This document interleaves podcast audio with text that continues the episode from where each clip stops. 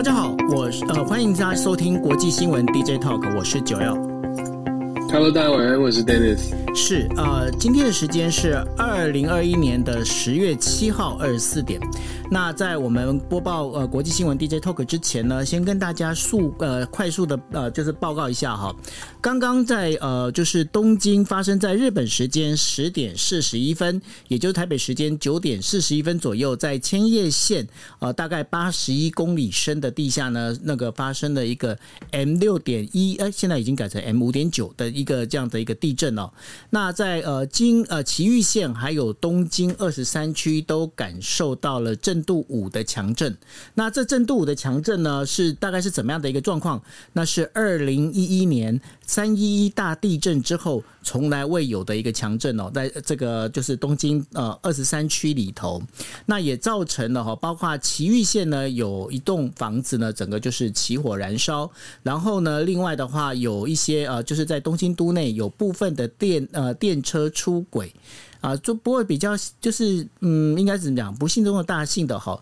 就到目前为止，并没有太大的灾情传出哈。那但是呢，就是现在就在现在哦哈，呃，日本的，就是因为我现在在跟大家在报呃，就是这些内容的时候，其实我一边同步我正在看 NHK 的电视哈。那 NHK 现在刚好在转播的是呃，就是日本气象厅在解释这一这一波的一个地震哦。那有记者问到说，哎。那我们这一波的五点，呃，就是五呃震度五的这样一个强震哦，它到底会是主震还是就是后面还会有更大的一个那个震动？呃，震就等于说一个地震哦。那现在的话，气象厅的回答是说，所谓主震副震这样的一个说法，是必须要所有的地震发生完了之后才能够断定，就像熊本地震一样，熊本地震第一次发生的时候，大家以为那是主震，其实那不是主震，那只是前震哦。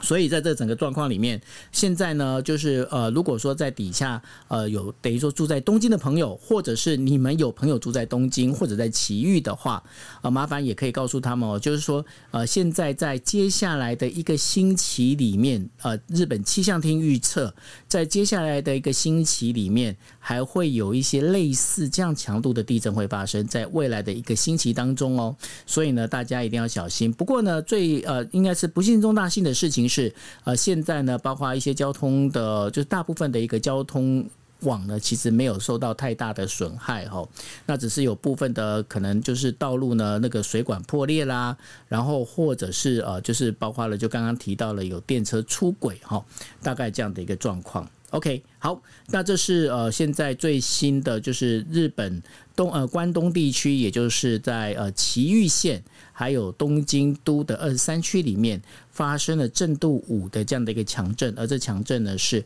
二零一一年三一一地震这以来呢最强的一次呃地震哦。OK，好，那如果有一些后续的那个内容的话，我这边也随时会帮大家做插播哈。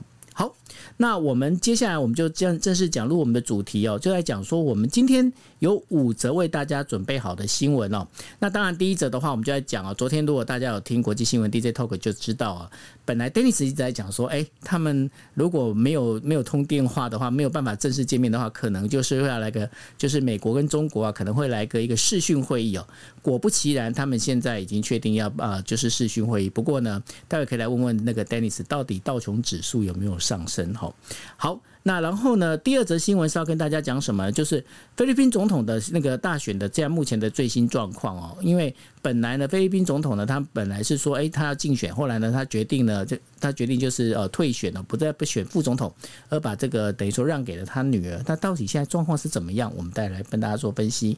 另外的话我，就是大家已经很久没有听到缅甸了吧？那在那个东协呢，有派了文莱的代表呢，就是前往缅甸当特使，可是好像状况不是很理想哦。OK，好，那然后第四则新闻是要跟大家讲的，就是日本的最新呃，日本首相呃。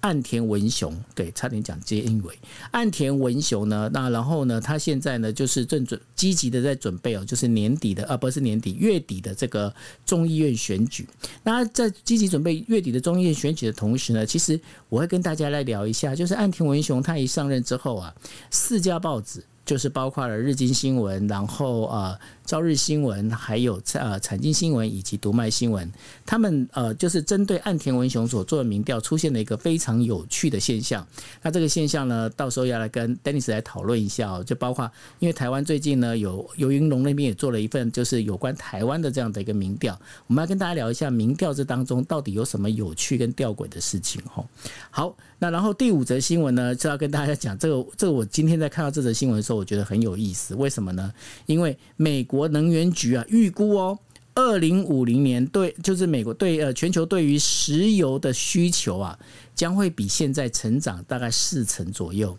嗯，大家有没有有没有觉得这样听起来有点怪怪的吼？因为二零五零年不是叫是碳中和吗？不是就是要碳达峰吗？那为什么石油的需求量还会再成长四成呢？比现在，这到底是怎么一回事？待会来跟大家聊一下。好，那我们先来谈第一则哦。第一则就是说，呃，继昨天的我们在讲说那个拜登啊，拜登跟习近平呢，他们两他们两个人到底会不会在今天呃这个月底的这个 G20 的峰会见面哦？那当时呢，大家如果记得，Dennis 就在讲说，他们即便不见面，他们一定会有视讯会议。我现在开始在怀疑说，其实这当中这事情应该是 Dennis 你把它你把它串起来的吼。那然后呢，Dennis 就讲说，哎，这个如果是视讯会议的话，道琼指数会上升，到底有没有上升？Dennis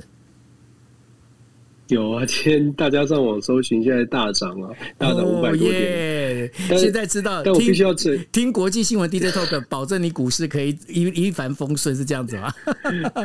没有没有，这今天是有双利多了，就是美中的关系其实不应该涨得这么多，可是今天早上这个美国的两党啊，共和和民主两党达成了一个新的协议，所以债务门槛、债务上限也会也会延这个债务上限的危机也稍微的解除，到十二月来再到十二月才处理，对吗？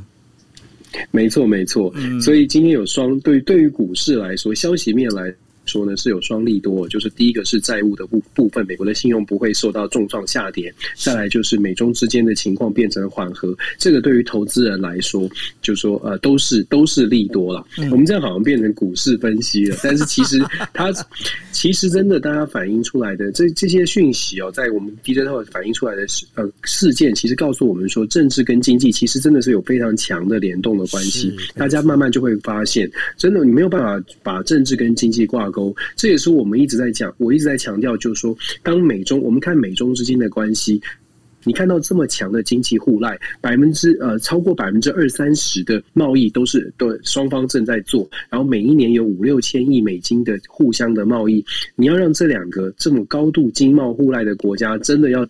呃，切八段，像小时候一样切八段，我再也不相往来，这真的是不切实际。就像我们昨天说的，戴琪就讲了，要脱钩非常不符切不不符合美国现在的现状。那要怎么样重新挂钩，而且挂钩的过程当中，创造创造出一种比较有利的环境，这个是美国真的真的，他目前在跟美跟中国交往当中的一个重要的关键。嗯，那可是呢？你说他叫脱钩要挂钩这样子一个一个状况里面哦，好像那个这一次现在包括沙利文跟呃杨洁篪他们正在巴黎开会嘛，吼。但是这巴黎开会的这整个一个瑞士，嗯，对，但然后哦，瑞士对不起，在瑞士开会哈，在瑞士开会，可是目前看起来状况的话，好像有很多的问题没办法解决，包括呢就是呃关税啦，包括制裁啊，甚至包括人权还有台湾问题，这对于美中来说。说这都是没有办法退让的点，那怎么办呢？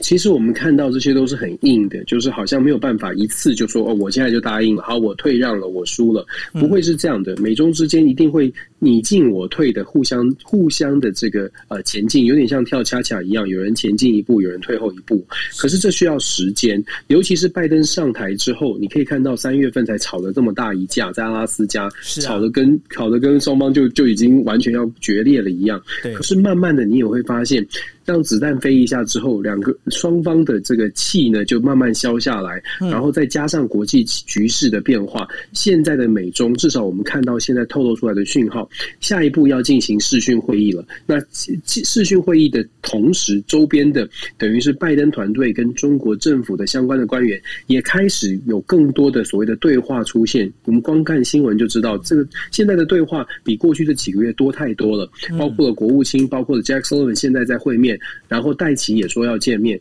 这些讯号传出来的都是朝向美中要开始降温。那只不过，就像九哥你刚刚说的，很多的议题感觉起来，我们知道的都是，哎，这个双方好像都底线踩得很死，不会有做退让。可是其实。国际政治上面的角力，只要气氛对了，灯光美、气氛佳之后，其实很多事情都是可以谈的。那只不过是释放出来的讯号，我们这种一般平民百姓所接收到的讯号呢，可能都是只有强硬、强弱这这两种很极端的结果，就比较容易了解嘛。可是私底下，我们我相信将来不管是谈的协约啦，或者是协议，很多猫腻都会在我字里行间。这个就必须是我们在仔细的去看门道。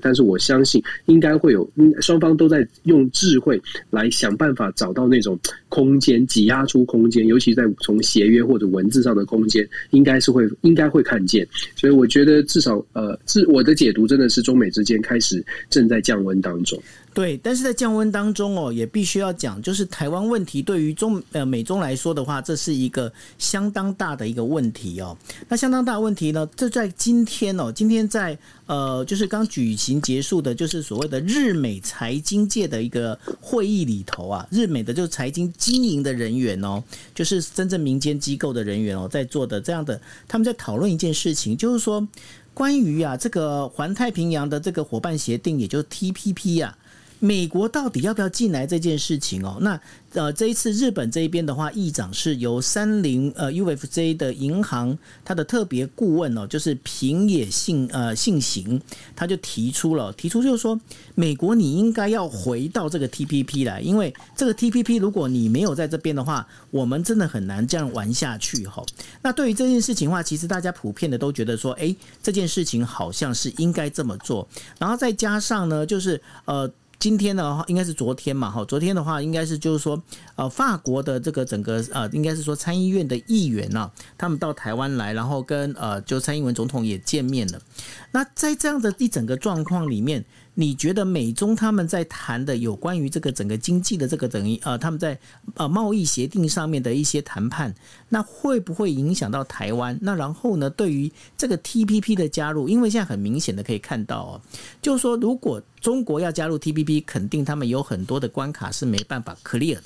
那但是呢，今天台湾想要加入 TPP。台湾也没有办法获得，就是这不管是十一个国家或八个国家里面的这样的完全的首肯，因为毕竟都要冒着这个犯那个中国大怒的这样的一个状况哦。那在接下来这一这一盘局，这一盘局，你觉得会到底会怎么演？我觉得，我觉得 CPTPP 呃，所有的国家都遇到很大的挑战。那我自己对于中国或者是台湾要加入 CPTPP，我都不乐观。对，我觉得两个国家都。两个地方都可能都两个国两国都，不管是中国还是台湾，大概都加入不了。都被卡死，因为大家都不愿意撕破脸，因为国际政治本来就不可能是，就是说我我为了一个另外一个国家，我就我就呃跟另外一一方撕破脸，不太可能是如此。那现在中国呢，如果 CPTPP 的国家去去呃思考说，哎，让让中国加入，因为只是为了市场的利益的话，他们要思考的是，那如果让中国加入，等于是跟美国翻脸，所以也是很大的压力。换句话说，我会觉得 CPTPP 这个这个争议啊，呃，中国台湾两边。就是中华中国和中华民国啊，不管怎么样，两边都想加入，可是两边恐怕要加入都不容易。可是其实申请这件事情，我们之前有分析过，很详细的讲过，申请这件事情对于中国来说，它就是一个政治的操作，而且它是一个会得分的政治操作。嗯，因为它丢出来这个棋，丢出来的这个困扰，确实你我们已经看见了，这十一个国家它自己内部就会有不同的争议，那也会你看今天刚刚你讲的，日本就会希望。说那美国是不是要加入？同样的也会把这个涟漪哦，这个这个水波也会震荡到美国这边。那美国如果去思考要不要加入 CPTPP，一定又会出现两党的争议。那一定也会有继续的一些呃政治上面的讨讨论，甚至是争执。所以你说中国加入这件事情，加光是申请加入这件事情，它其实我们有说过，它其实对他而言，这十一个国家里面已经有七个国家本来就跟他有自由贸易的相关的协议，而且跟呃 RCEP 是重叠的。换句话说，多多三个、多四个贸易伙伴，坦白说，中国在经贸上面的利益得到的并不多，所以这是一个政治的政治的操作，那是会得分的政治操作。那反观台湾呢，对我们来说，它更重要的会是经贸的条经贸的这个好处。可是偏偏我们是受到政治拖累哦，恐怕没有办法加入 CPTPP。事实上，台湾现在跟美国之间的 FTA 也有很高的难度，因为美国到目前为止，呃，贸易代表办公室它是事实上是要受到国会的制约，可是国会看起来对于签订贸易谈判双边的双边的自由贸易，不论是跟台湾还是跟任何国家，大概都没有太高的兴趣，因为美国国内现在的争议很多，所以对于台湾而言，真的可以做到的事情，恐怕是呃，要各个急迫的去跟很多的国家不呃。不只是要呃那个签国家级的全面的自由贸易协定有困难。可能还要更加的思考说，我们要很聪明的说，哪一个产业台湾是比较有利基，而且可以拿下的。我觉得要从这个方向去思考的话，也许台湾在半导体，尤其在半导体高科技产业，可能有很大的利诱因哦，让这些国家愿意为台湾去冒一点点的风险，多跨一步。跟美国也是，跟欧洲国家也是如此。我觉得台湾现在真的是要要更多的智慧来来处理对外的这个贸易协议的问题。刚刚哦，其实 Dennis 提到的是台湾对外对外的这一些国家的这一些，不管说你说谈判也好，这些相关的事情也好，但大家不要忘记一件事情哦，你要加入 CPTPP 的话，有一点很重要的，在国内台湾国内的这个一些相关的这个立法哈，跟相关的这些呃，包括一些细节的部分，到底调整好了没有，做好了没有，然后谁来监督，谁来看，大该怎么去制定哦，这些东西。我发现现在到目前为止，台湾的媒体并没有人在讨论这样的一个事事情哦，就是说，即便有讨论，也非常的少。所以这个部分的话，应该大家更加了解一件重点，就是说，今天想要加入 CPTPP，对台湾人的确没有错，是很好。但是呢，台湾到底在内部你准备好了没有？你这些相关的这个法律，你到底准备齐全了没有？随便讲一个问题，今天一个呃莱猪就可以把你台湾搞成这种样子。那如果今天你要加入 CPTPP 的话，你认为？日本这一边相关的，你们当时被挡在外面的这一些呃福岛周边的这一些呃核食品，就有核疑虑的食品，那这样的话，这些东西的话，你们敢不敢让他进来？他们你们如果不敢让他进来的话，你怎么加入 CPTPP？这些相关，如果你真的要让他进来，那你准备好了缩铁没有？这也是政府相关单位哦，你必须要知道的，就是说，如果没有去准备这些东西，想要加加入 CPTPP，然后想要靠别人来帮你加入 CPP 啊 CPTPP 的话，这是一个非常不可能的事情，Dennis 对吧？对，我觉得你讲你一样，我觉得你讲的就是我们一直在呼吁的，就是关于我们自己的准备。我们在台湾看到的比较多是政治口水，就是很可惜在这里，就是大家都是很很很想，就是标题都很大，不论是我们听到什么样的消息，CPTPP 都是标题很大的，都是好事。问题是要达到这些好事，我们一直在说，台湾需要的是团结去思考，而且我们真的要做好充足的准备。就像你刚刚讲的，像是来租的问题，或者是辅导核实的问题，不管怎么说，如果它是一个对外必须要，就算必须要承受之重哦，那也必须要。在国内要形成某种的共识，那我们怎么样让大家去理解？如果真的要想要让台湾走进这些国际组织，或者是透过这些国家的愿意更让他们更加愿意帮忙，那我们在国内用什么样的方式让大家就算不同意见也可以稍微的接受？所以我们才在说嘛，准备很重要，团结很重要。那经经济准备，现在台湾必须要做的是，我们要对外开创贸易，这个经济准备一定要。各项的政策都要做好，因为我们前一阵子不是还在讲说台积电晶片被被要求资讯的问题吗？对啊，像这些也是准备，国家也要做出准备。你要怎么帮助我们的产产业？昨天的台积电的新闻稿，至少在美国看到外美国的媒体，我有。读到台积电的声明，台积电说他们会尽全力的组成一个自己的法务团队，去了解怎么样回答美国的这个 questionnaire。美国确实有给台积电一个一份问卷，那这个问卷的问题是要求台积电去做出答案的，是给自愿的答案。可是台积电是说他们会赶快的找专专家，然后法律团队，确保台积电在回答这些问题的时候不会泄露到可机密的客户资料，这是他们需要。他们也其实台积电透露出来的，呃，这个讯息就是需要更多的帮忙，就是需要有稍微的一些机制来保护他们。那这也是为什么三送在韩国也在做同样的事情，然后政府跳出来说，呃，要来组成国家队产官学的专家学者团队来守护三星。那我真我真的会觉得说在，在在台湾，我们需要更多的是呃少一点政治口水吧，因为台湾现在的这个局势哦，在很多的经贸啦，甚至军事问题上面，都是应该要正视我们。迎面而来的问题来讲解决之道，而不是在内部在说：“哎呀，你是什么立场，我是什么立场。”真的，真的可以好好的思考一下。哎呦，我们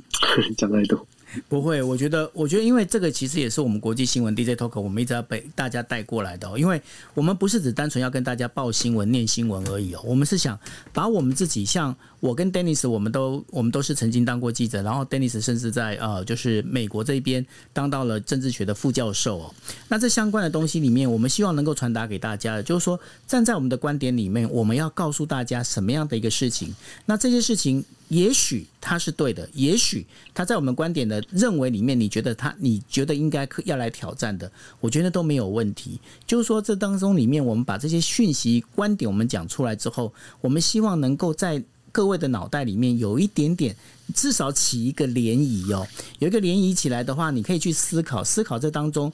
想到最后，你你找到的答案，那才是真正属于你自己的答案。OK，好。那我们来讲，我们进入我们第二呃今天的第二则新闻了。第二则新闻其实是要谈到菲律宾总统大选哦，在明天将呃应该是说在今天就要截止登记了哈。然后副总统贝罗多呢都要宣布了，就是说将代表反政呃反对阵营出战。那这是继二零一六年副总统选举之后呢，贝罗多呢再次呃就是再次与那个就是马可仕的那个。独子小马可是呢，在总统选战上再度狭路相逢哦。然后五十六岁的贝罗多呢，他是一个人权律师。然后她的丈夫林秉志。在担任就是内政部长的时候坠机身亡。那贝罗多在二零一六年的时候出马竞选副总统，以些微的差距输给呃，就是险胜险胜小马可斯哦。那所以呢，在这整个一个选举里面，很妙的一点，包括了现任的这个菲律宾总统哦，他已经宣布说，哎，那我也不选了。那这部分是不是他要把他的女儿拱出来啊丹尼斯感觉起来，大家的预期是这样哦。可是他的女儿 Sarah Sarah 杜呃杜特杜蒂杜特蒂到目前为止没有松口。最新的消息是他还是会想要继续连任他的这个菲律宾达沃斯市市的市的市长。不过有一个很微妙的按照按这个规定是说，按照菲律宾法律呢，他如果呃这个候选人在决定选哪一个职位的时候，他事实上有一个空，就是有一个空。间还反悔的空间，而反悔之后是可以去选其他的职位的。按照菲律宾目前的法律规定，是到十一月十五号。虽然明天是总统截止哦，总统选举的这个登记截止，可是因为他是候选人，所以根据菲律宾的法律呢，他到十一月十五号之前，事实上他还是有权利说：“哎，我现在不选市长，我来选别的。”他也算是已经登记了，所以这非常有趣。也就是说，留了一个空间，是他有多一点的时间。就是 Sarah 是不是还会在最后一刻到十一月的时候再来看情势？再来做一个决定，所以还不确，还是不是非常确定。可是可以确定的是，菲律宾这次二零二二年的五月九号要选举哦。这一次的菲律宾的总统大选会有蛮多蛮多竞争者，目前都跳都浮上台面，表达说我要我他们要参选。那其中我们刚刚今天选的这两位呢，是比较值得注意的是，当然一个是副总统，一个是他们两个在曾经在过去的副总统选举当中有交手过。小马可是是输掉了。嗯、那呃，小马小马可是为什么值得关注？当然是因为，当然他父亲这个马。可是，如果稍微在台湾有一点点资历的朋友，可能就听过马可仕哦。还有这个医美袋，神奇的这个整个房子都是鞋子的医美袋。稍微大家想一下，事实上是，我不知道，我还没出生。没有，是我为什么会这样讲呢？其实医美代在呃，就说回到菲律宾之后，其实是非常的高调，就是在。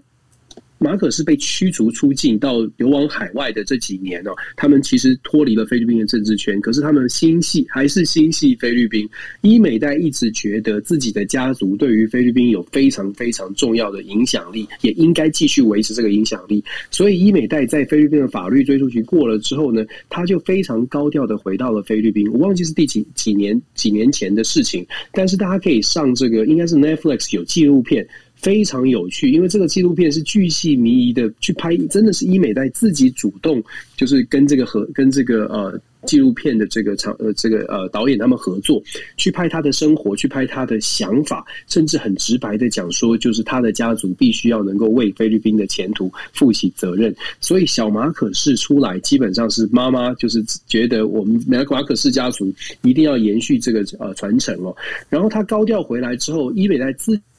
以及小马可是都在都是国会议员，都选上过国会议员，而小马可是甚至还在这个马可仕家族的大本营担任过省长的位置，所以小马小马可是是他不是就是不仅是。前独裁者的儿子，而且现在的民调，坦白说，小马可斯的民调还蛮高的。目前在萨拉如果不，就说杜特地如果他的女儿不参选的情况之下，小马可斯的民调有都是一直在高居前两位的。这反映出一个现象是，大家对于这个呃，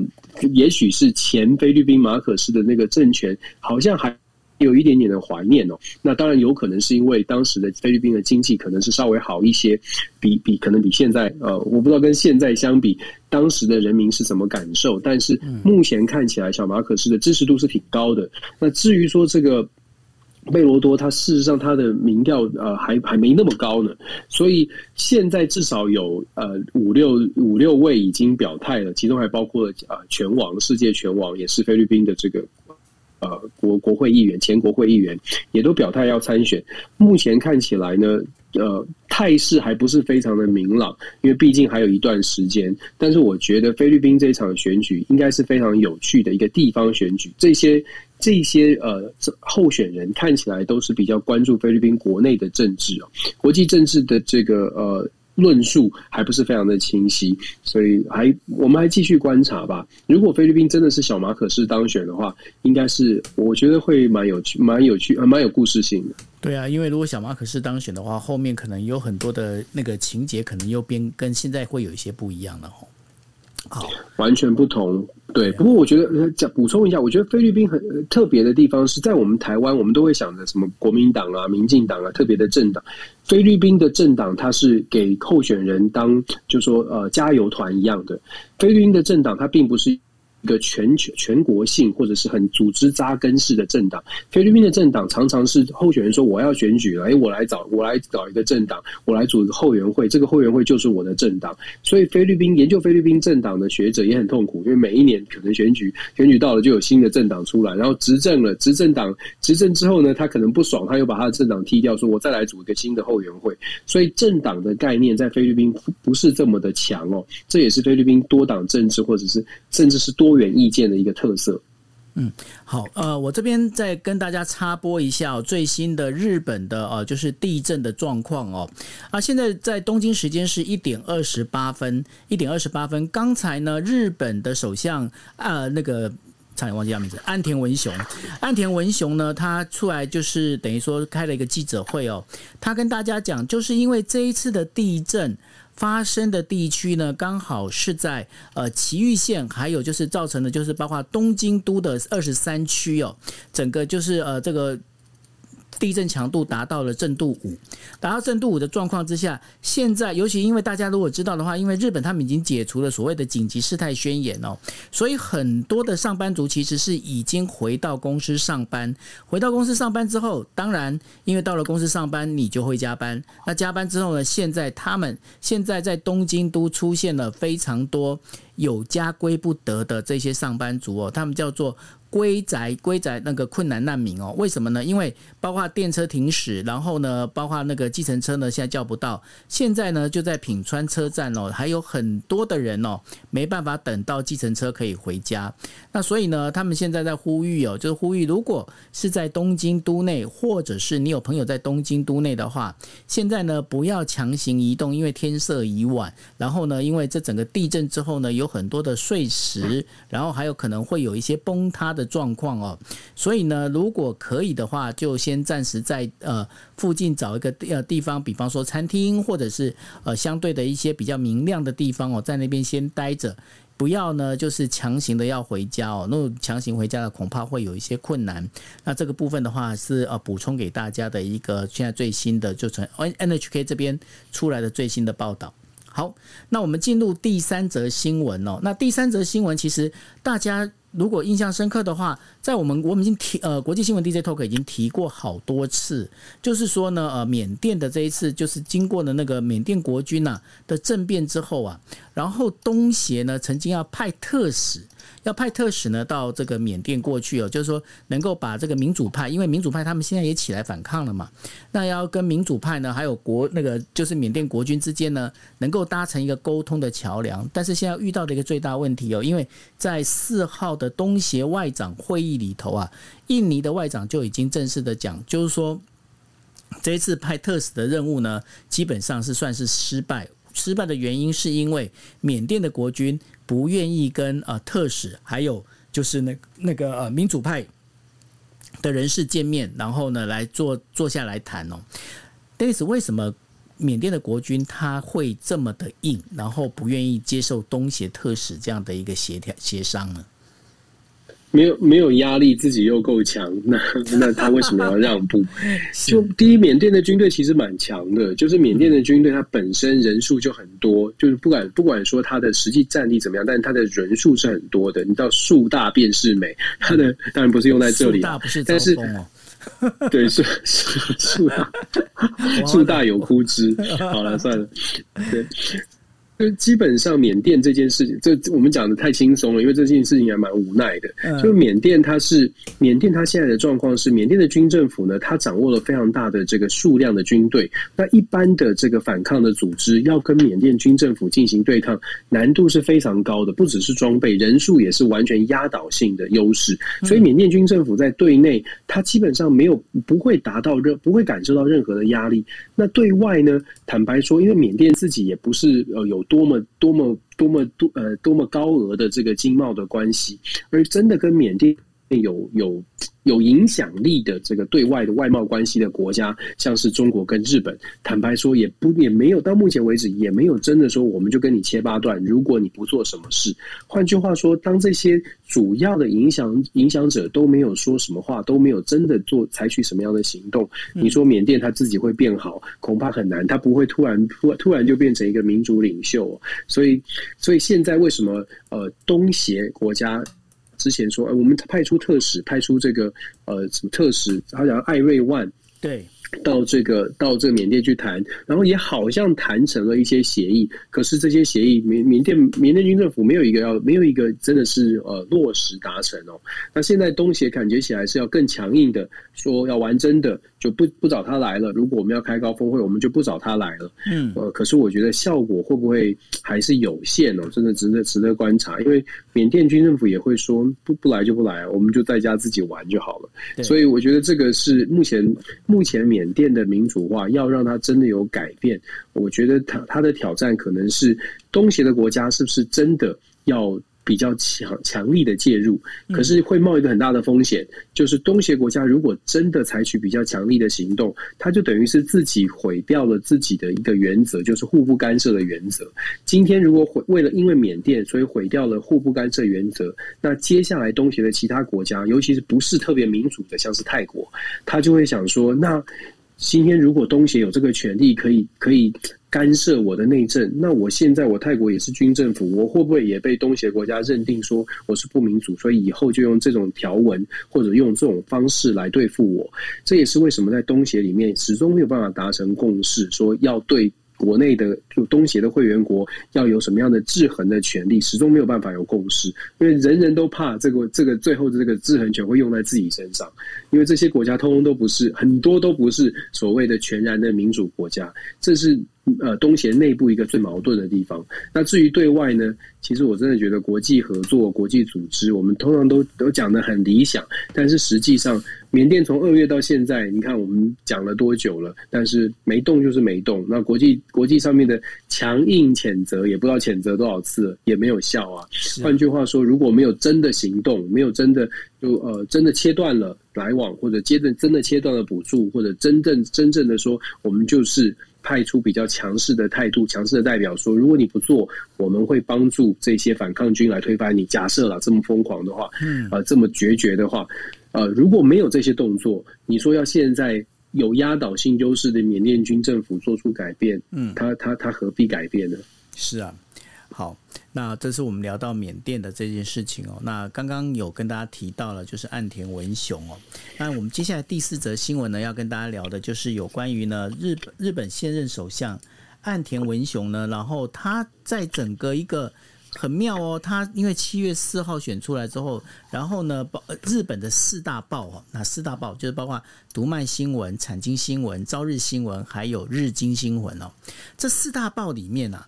就是帮岸田文雄做了一个就是民意调查，然后这民意调查呢，我发现有一个非常有意思的一个状况，我想到我现在就在跟 Dennis 分享，因为呢，我觉得说 Dennis 这边可能可以看到是不是有一些有趣的一个点哦？为什么这么说呢？哈，因为这四大报所做拿出来的做的调查之中啊，岸田的岸田文雄的支持率呢，其实基本上都不算太高，但是呢，岸田文雄在那个读卖新闻的，我先讲读卖新闻的立场。读卖新闻它属于保守派哦，虽然相对的是比较支持自民党的。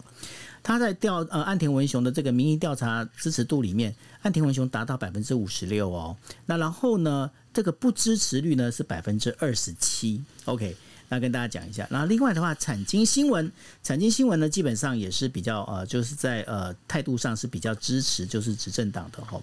那他对于岸田文雄的那个就是内阁支持率调查的一个结果是百分之五十五点七，然后呢不支持率是百分之二十三点七。OK。那接下来呢，就是那个呃，日经新闻哦，日经新闻它大部分它走的是比较属于财经的这一块，所以它的数字呢，我自己个人认为是比较可以相信的哦。它在岸田文雄的一个支持率里面是呃，就是调查到是百分之五十九，然后另外的话不支持率是百分之二十五。好，那我们在讲说，就是呃，最反对那个，就是算是一直站在执政党的对立面的哈，就是朝日新闻哈。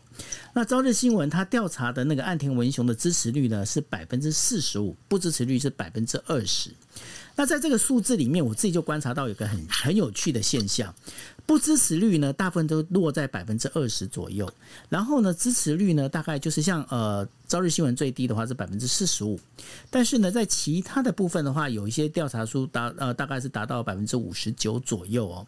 那在这五十九跟四十五当中啊，后来才发现一件事情哦。朝日新闻它的调查里面，它就是它的调查方式是这样，他直接打电话过去，来，呃，你好，我是朝日新闻，然后我想要问问看哦，你对于我们新任的首相岸田文雄，你有什么样的一个看法？然后你是支持他还是不支持他？OK，好，你讲哦，你这个是哦，我支持，好，那你就支持，好，你不支持就不支持。他只问一次哦，但是呢，在其他的报纸，他们的话都会。那比方说，我第一次打过来，我说：“哎，Dennis，那对不起，我们这这是民调公司哦。那我想请问一下，你对岸田文雄支持或不支持？可能 Dennis 刚开始就说：‘哎，我没什么意见呢。’他会再问第二个问题，第二个问题之后，就比方说哦，他可能在经济上他做的这些事情，他可能有这样的一个证件之类的，叭叭叭讲完之后，他说：‘哎，Dennis，那我再 double 再 check 你一次，就是你到底支不支持或不支持哦。’所以在这当中里面，朝日新闻反射出来的一个状况里面，就是说，呃。大家对于岸田文雄第一个印象，因为呢，老实讲，你在这时候你在做民调，你在做民调，其实你没办法反映出他到底，你就是民众对于他所做的事情到底有没有一个实际的感受？为什么？因为他才刚刚走马上任，你怎么去看他的就是他的一个做行政作为？不可能。所以说你在看的大部分是岸田文雄。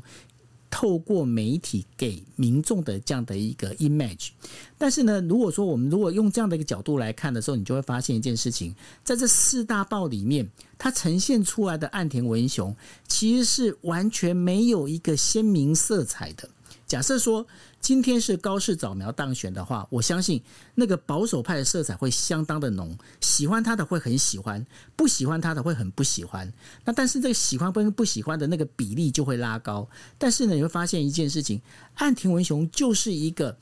嗯。应该怎么讲？讲好听是说，所有的平衡感，我们在讲说雷达图那个平衡图里面，他可能是一个非常平衡的一个人哦。那在讲这个不好听，就是他基本上没有太大的特色。那这也就牵扯到他现在目前所遇到的一些相关的问题哦，包括他打电话，不管是给美国也好，澳洲也好，基本上呢是属于沿袭这个安倍晋三，在接下来是菅义伟，然后到他的这样的一一整个外交路线。那对于内政来看的话，他最近在找的一些呃内阁里面呢，开始有人发现一件事情，什么样的事情呢？因为过去哦，在菅义伟内阁里面有两个反核大将。哪两个人呢？一个叫做河野太郎，另外一位呢叫做小泉进次郎哦。那他们这两位反核大将，他们对于就是呃核呃核应该讲核电这一件事情呢，他们是属于反对的哈。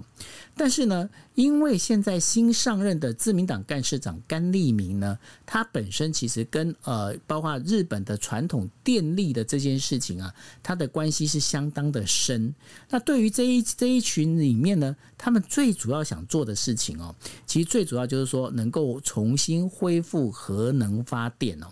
那因为他们也在提了，他们就提到一个状状况，就是说，你如果要达到二零三零年、二零四零年，你就是金义伟所当时所设定的这样的一个排碳量的这个缩减的一个目标，没有进行所谓的核能，你是做不到的。他们现在已经开始在喊这样的一个状况，这是第一点。然后第二点的话更有意思哦，因为在岸田文雄刚上任的时候，在那个 Twitter 上面就出现了一条 fake news。什么样的一个 fake news 呢？就是说，岸田文雄上任第一件事情做什么事情，就是要取消。那个呃，包括便利商店、一般商店的所谓的塑胶袋要收费的这个事情，就是收费有料塑胶袋的这个事情。为什么这个事情呢？因为这件事情对于日本民众来讲，日本民众觉得我今天我上个超市，我今天我上个这个便利商店，我还要自己准备袋子，然后呢，我要拿袋子呢，我还要得花钱。已经有很多人对这件事情不满，而大家呢，把这不满呢，其实都集中到宣布这件事情的那个人身上，那个人叫做小泉。泉进次郎，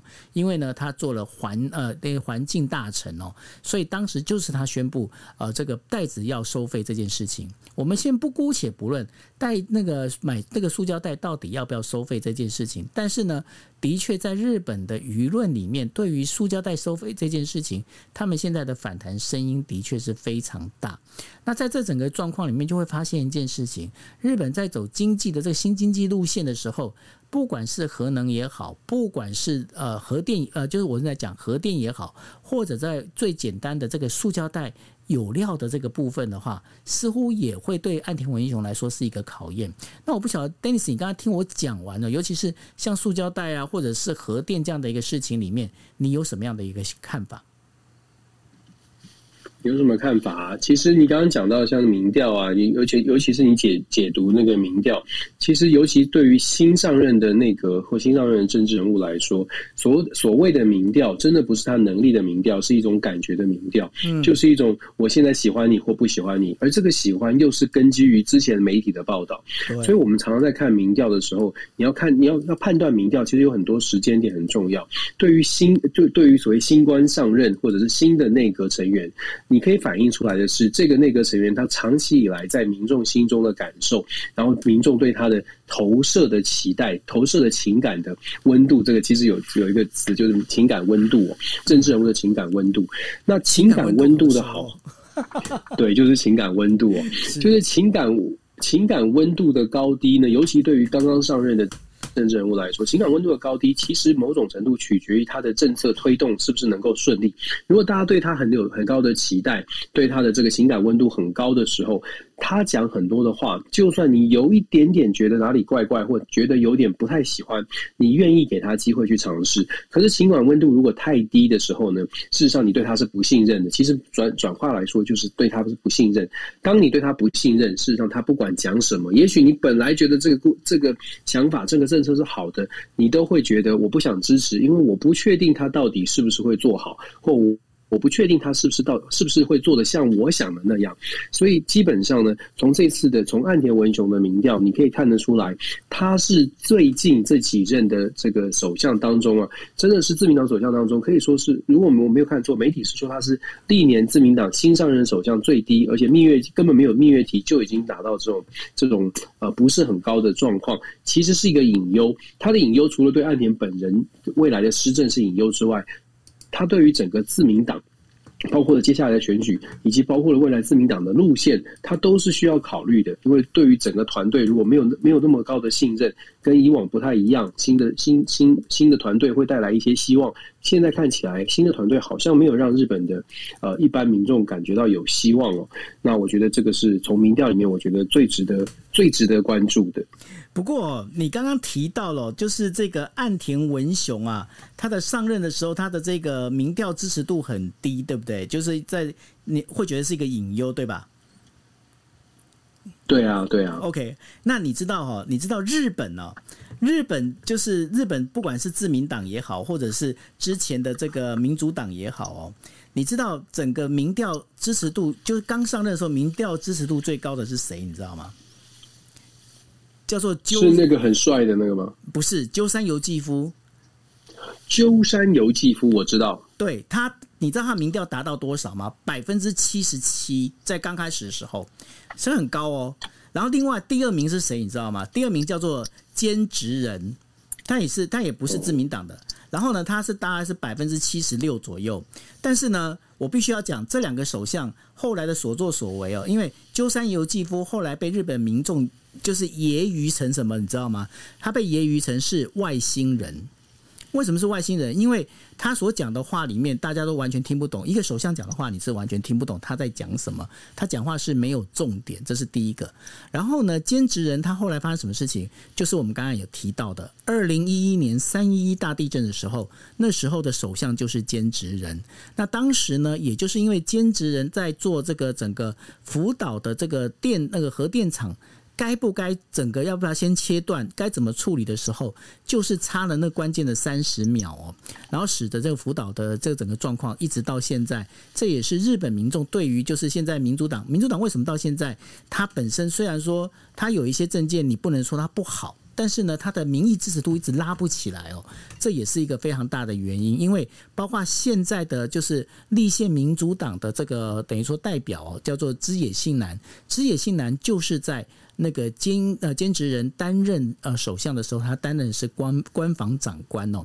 那日本的官房长官，简单的讲，如果你把这个日本的那个内阁里面当成是一个家庭的话，那个呃就是首相的话就像爸爸一样，官房长官就像妈妈一样哦。那所以呢，他的那个位阶其实还蛮高的。那所以在那个那一段时间呢，这个枝野幸男呢，在每次的一个记者会都会出来，所以他知名度相当相当的高。那举这两个例子，其实也就是在讲讲说。刚开始，当你今天你是一个媒体印象的时候，这个媒体印象它所塑造出来的印象，到底对于政治人物是加分还是减分？到最后还是必须要看你的手段，看你的就才能够见真章。所以这个这个部分是反而我是觉得说，这还蛮有意思的一点，提出来跟 Dennis 来做分享。你觉得嘞？我觉得是啊，其实我们 在学界有很多的研究都在做这个情感温度，就对于呃政治人物的好感度的调查。因为政治，就像我刚刚说的，政治人物的好感度事实上会取决，会影响到民众对他信是不是信任，而民众对他信任，对于政策上面的一些失误容忍度就比较大一点。那对于政策上面的支持也会相对的强，强度也会变强。所以政治人物都很在乎他的好感度，就是在调查当中很在乎他的好感度。这也是为什么我们会看到政政治人物会上电视，会会有这个呃，譬如说会接触小朋友啦，会接触这个宠物啦，或者去上一些呃有趣的节目哦。这这不是台湾的专利，这是在在全世界都是这样的。尤其是在资讯发达的时代，更多的媒体媒体媒体的效果呢，就被被认定是帮助政治人物拉抬拉抬政策或拉抬个人形象的一个很好的出口。小布希开始。美国的总统就陆续陆续的会上一些深夜的脱口秀，比较有名的像什么 Saturday Night Show 啦之类的，像这样的一个节目，后来就变成政治人物很想要，以前是很排斥的，因为觉得上这种节目有可能会丢分，会会觉得不庄重，或者在过程当中，因为毕竟是毕竟是谈话性节目，可能会出现一些呃失言。但是后来发现上了这些节目，反而让政治人物觉得。很让大家觉得很接地气，讲话就是大家听得懂的话，不再是高高在上，不再是有距离。所以，所以在美国或在西方民主国家，我们会看到越来越多的政治人物会上比较轻松的节目。相对应的，在台湾，我们不也看到一样的现象吗？政治基本上就变成一种某种程度的表演。表演的目的就是为了要让你心中对他的温度提高一点，让他让你觉得这些政治人物也有人的温暖，这个温度的感觉其实就会影响到你对他的信任。所以你看，所有的事情其实都是联动在一起。那现在新的时代，政治人物掌握媒体、掌握权力，其实这是非常有道理的。不过呢，我我倒是有另外一个思考，我觉得说，的确你刚刚所讲的我都非常认同哦。但是呢，我觉得说。孔子说过一句话嘛，过与不及都不对嘛，要去采中庸嘛，哈，没错，要不然会叫为什么你要你爸爸帮你取这名字嘛，哈，履行中庸，对啊，履行中庸啊，中庸很重要，好吗？就是要不然你你你如果不履中的话是不行的，哈。那所以呢，在这对就是不偏不倚的正道，对，不偏不倚正道，要不然的话，你像看那个、哦，我必须讲说，像台台湾的某市长。在刚开始的时候，大家会觉得说：“哎呀，他素人就不错啊。”可是你可以看到，当你今天你做的事情里面，其实民众他还是看在眼里。慢慢的，你可能你之前你累积的一些光环，慢慢那些光环可能就会变成你的黑那个黑历史哦。所以我觉得大家在做这事情的时候，这是刀之两刃啊。如果没好好掌握那个 balance 的话，到时候怎么会怎么下场哦？这很难看，这不知道哦。好，那我们在接下来在最后一则新闻哦。我们今天为什么我我的火力好像很大？为什么这样？对啊，我也觉得你今天是不是有喝 喝喝很多酒还是什么？没有，觉得今天你批判性很强。没有啊，这事实就是这样啊。这就是看到这些新闻就觉得很很好玩，因为这整个这样兜起来哦。OK，好。我们要履中履中，OK，好，好。那美国能源情报局呢，在六号的时候呢，他就发表了一份报告，他在讲说，二零五零年的时候呢。全球对于石油的需求量啊，将会比现二零二零年再增加四成左右哦。那这原因最主要是为什么呢？因为亚洲新兴国家啊，对于这整个一个世界能源的需求呢，会向上提升到大概至少五成哦。虽然说再生呃可再生能源的话，已经在急速的往上发展，但是呢，这个当中也带呃这个就是等于说石化燃料的这些能源啊，目前还是没有办法去摒除的哈。那谈到这个部分。的话，他们也就提到，就是说，真的想要在二零五零年实行所谓的零零排碳这样的一个事情，其实是有难度的。那对于这份报告，我不晓我说，Dennis 你怎么来看这样的一份报告？其实，如果大家记得的话，我们呃最近近期谈到谈到所谓的绿能产业跟现在的石油的状况，其实我们都有说过了。短期之内，如果要达到要达标，不管是减碳或者是要呃推全。力的推动绿能，其实同时也在全力的推动传统的传统的能源。那传统的能源需求也当然会上涨。那因原因就是因为我们说了很简单的逻辑，在目前的科技、目前的情势之下，你很难说我们只发展绿能，然后我们就可以完全摆脱传统的工具机啊、机械设备这些。这也是为什么我们会看到，呃，现在感觉起来，呃，为什么难度很高？因为因因为它并不就就算是先进的国家，我们就这么说，就算是像美国、像欧洲的国家，可能好吧，他们发展快一点。可能在三年五年之内，很多的机械机械设备、很多的工具都可以用绿呃绿能的这个相关的绿色的能源来来运作。可是全球要一起发展呢、像亚洲呃东南亚地区，然后在我们再看到非洲这些国家本身现在跟现在的发展程度就跟西方的国家有一定的落差。那么如果要达到这些国家也能够带动起来，也能够达到呃绿能的标。标准或者要减碳排，其实我们光用想的就知道，它需要很真的是挺长一段时间的。那现在我们知道，在东南亚国家啦，像是在非洲啦，有很因为“一带一路”，因为很多的政策让。不少的产业都进驻到进驻到这个这些地方，进入到这些地方，碳排的问题就可能就也转到转移到了这些原本可能少一点污染的污染的国度哦。那现在要要真的达到全球的零碳排，就不可能把他们排除在外，说哦，今碳排只有西方民主国家、只有先进国家需要重视。其实，在稍微不是这么发展的国家也需要重视，但是。这么不是这么发展的国家，他们在经济发展跟所谓的绿能的选择上面，他们会选择绿能吗？他们会选择环保吗？恐怕顾好肚子会比较重要。所以，就像我们说的，挑战除了科技上面的科技上面的这个执行的挑战，还有政治上面的盘算，各国自己的经贸利益的盘算，也是阻碍我们所谓的减碳啊，或者是达到什么全球低低碳排呃的的障碍之的两个两大障碍吧，技术还有整个政治的盘算。是哦，所以说呃，在这个部分的话，我们在想说，哎。那接下来这个呃零零碳排这件事情到底能不能做？那这边可以跟大家讲一下哦。日本的就是呃，应该是说经济呃经产省，它日本经产省呢，它就公布了一个叫做二零三零年的一个就是使用氢能源的一个计划哦。大家如果还想说，哎，为什么要使用氢能源？过去不是都已经在使用那个呃，我们开始要往等于干净能源的话，在走，包括了就是电能啊这些相关的东西。但是电能呢，到目前为止其实有。很多它的障碍在哦，所以对于日本来讲，日本它现在反而是在再生能源上面，它是从。端呃多管齐下，怎么样多管齐下呢？除了在原本的这个电能发展，不管是电能、太阳能、风能这些相关的这个设备里头，它还在做一件事情，就它开始在发展氢呃氢燃料、氢能源哦。它现在跟澳洲在做一个合作，因为澳洲它有一种核碳，就是核是核色的核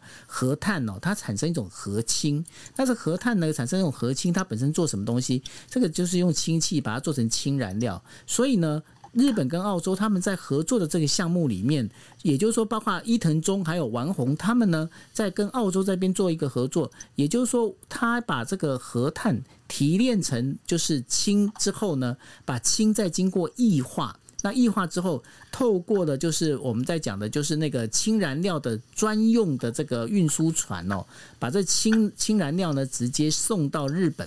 那他们现在希望做一件事情，包括丰田也在做类似的事情哦，就是说在开始开发所谓的氢燃料车。那在氢燃料车这上面，其实面临最大的问题在于哪里？就是说氢本身必须要构筑一个完整的一个产业链。那对于日本日本政府来讲，日因为现在目前的话，买一个 N。呃，Nm 三次方的这样的一个氢燃呃氢燃料的话，现在日本的一个单价大概是要一百块美日元哦。但是呢，在呃就是那个日本的金产省，它现在目前的规划里头是希望呢，在二零三零年的时候能够降到降到三十元呃三十日元一个单位。然后呢，到了二零五零年的时候，能够降到二十日元一个单位哦。那希望能够达到这样的话，就是说不要再，就是不仅是不要再依靠这所谓的呃这个我们在讲的就是石化的这个能源哦。他们更希望的是，除了这个有电能之外呢，还有包括了这个就是氢氢燃料。那除了氢燃料以外呢，目前现在还有一个就是呃氨气。Dennis，你知道什么是氨吗？氨气。氨就是阿莫尼亚，阿莫尼亚嘛，那个对，嗯、就是那上厕所。阿莫尼亚是可以当成燃料，嗯、所以呢，日本的造船业他们现在也在开始开发那种，就是用氨。这个氨气当燃料的这样的一个燃料的这个船哦，他们在准备要做这样的一个事情。也就是说，现在呢，全球开始在找各种不同的能源。但是从这不同的能源里面呢，然后把等于说希望不仅是呃能够做碳呃，就是把它归到零碳排之外，也希望呢，就是说在这整个一个对人类的这个科技进步里头，能够有一些帮助，还有环境污染这些部分能够有一些加分哦。因为毕竟好像听说那个什么那个呃。意大利最近连续下雨，已经呃十二个小时破纪录了，对不对？我觉得现在全世界的气候变迁都很可怕，就是气候都变得非常的。非常的难以捉摸。我你看，我就是亲身经验啊，我们的这个冰风暴居然可以防止坏成这样。对，所以我我真的觉得气候变迁这个问题，恐怕不是不是大家就是呃不管它，它就它就它就可以慢慢慢慢慢慢再来面对的。恐恐怕真的是要采采取一些行动了。是啊，那呃，这就是以上呢，是我们为大家带来的国际新闻 DJ Talk 哈，这五则新闻。哎，不过。下个星期，Dennis，我们时间还是会依旧吗？还是我们会要做一些更动？我们可能要做一些更动，因为这个时间上面会会是在会议当中。好，那如果呢，大家因为我们时间跟动的话，我这边会出节目表哦。那那个节目表要出来的话，其实呢，大家你们可以锁定哦，锁定我们现在小房子呃杂谈今夜一杯。那或者是你们可以 follow 我，或者是那个呃 Dennis。然后呢，你可以对。你可以你可以 follow 到，就是我们这边的话，我们到时候我们如果这个节目表出来的话，因为原则上星期二我们还是会开嘛，对吧？没错嘛，哈。原原则上是这样。对，OK，那然后呢？我们在如果我们星期二后来，如果是因为 Dennis 他的那个因为开会的关系没有办法开的话，我们也会写一个节目表在上面给大家看。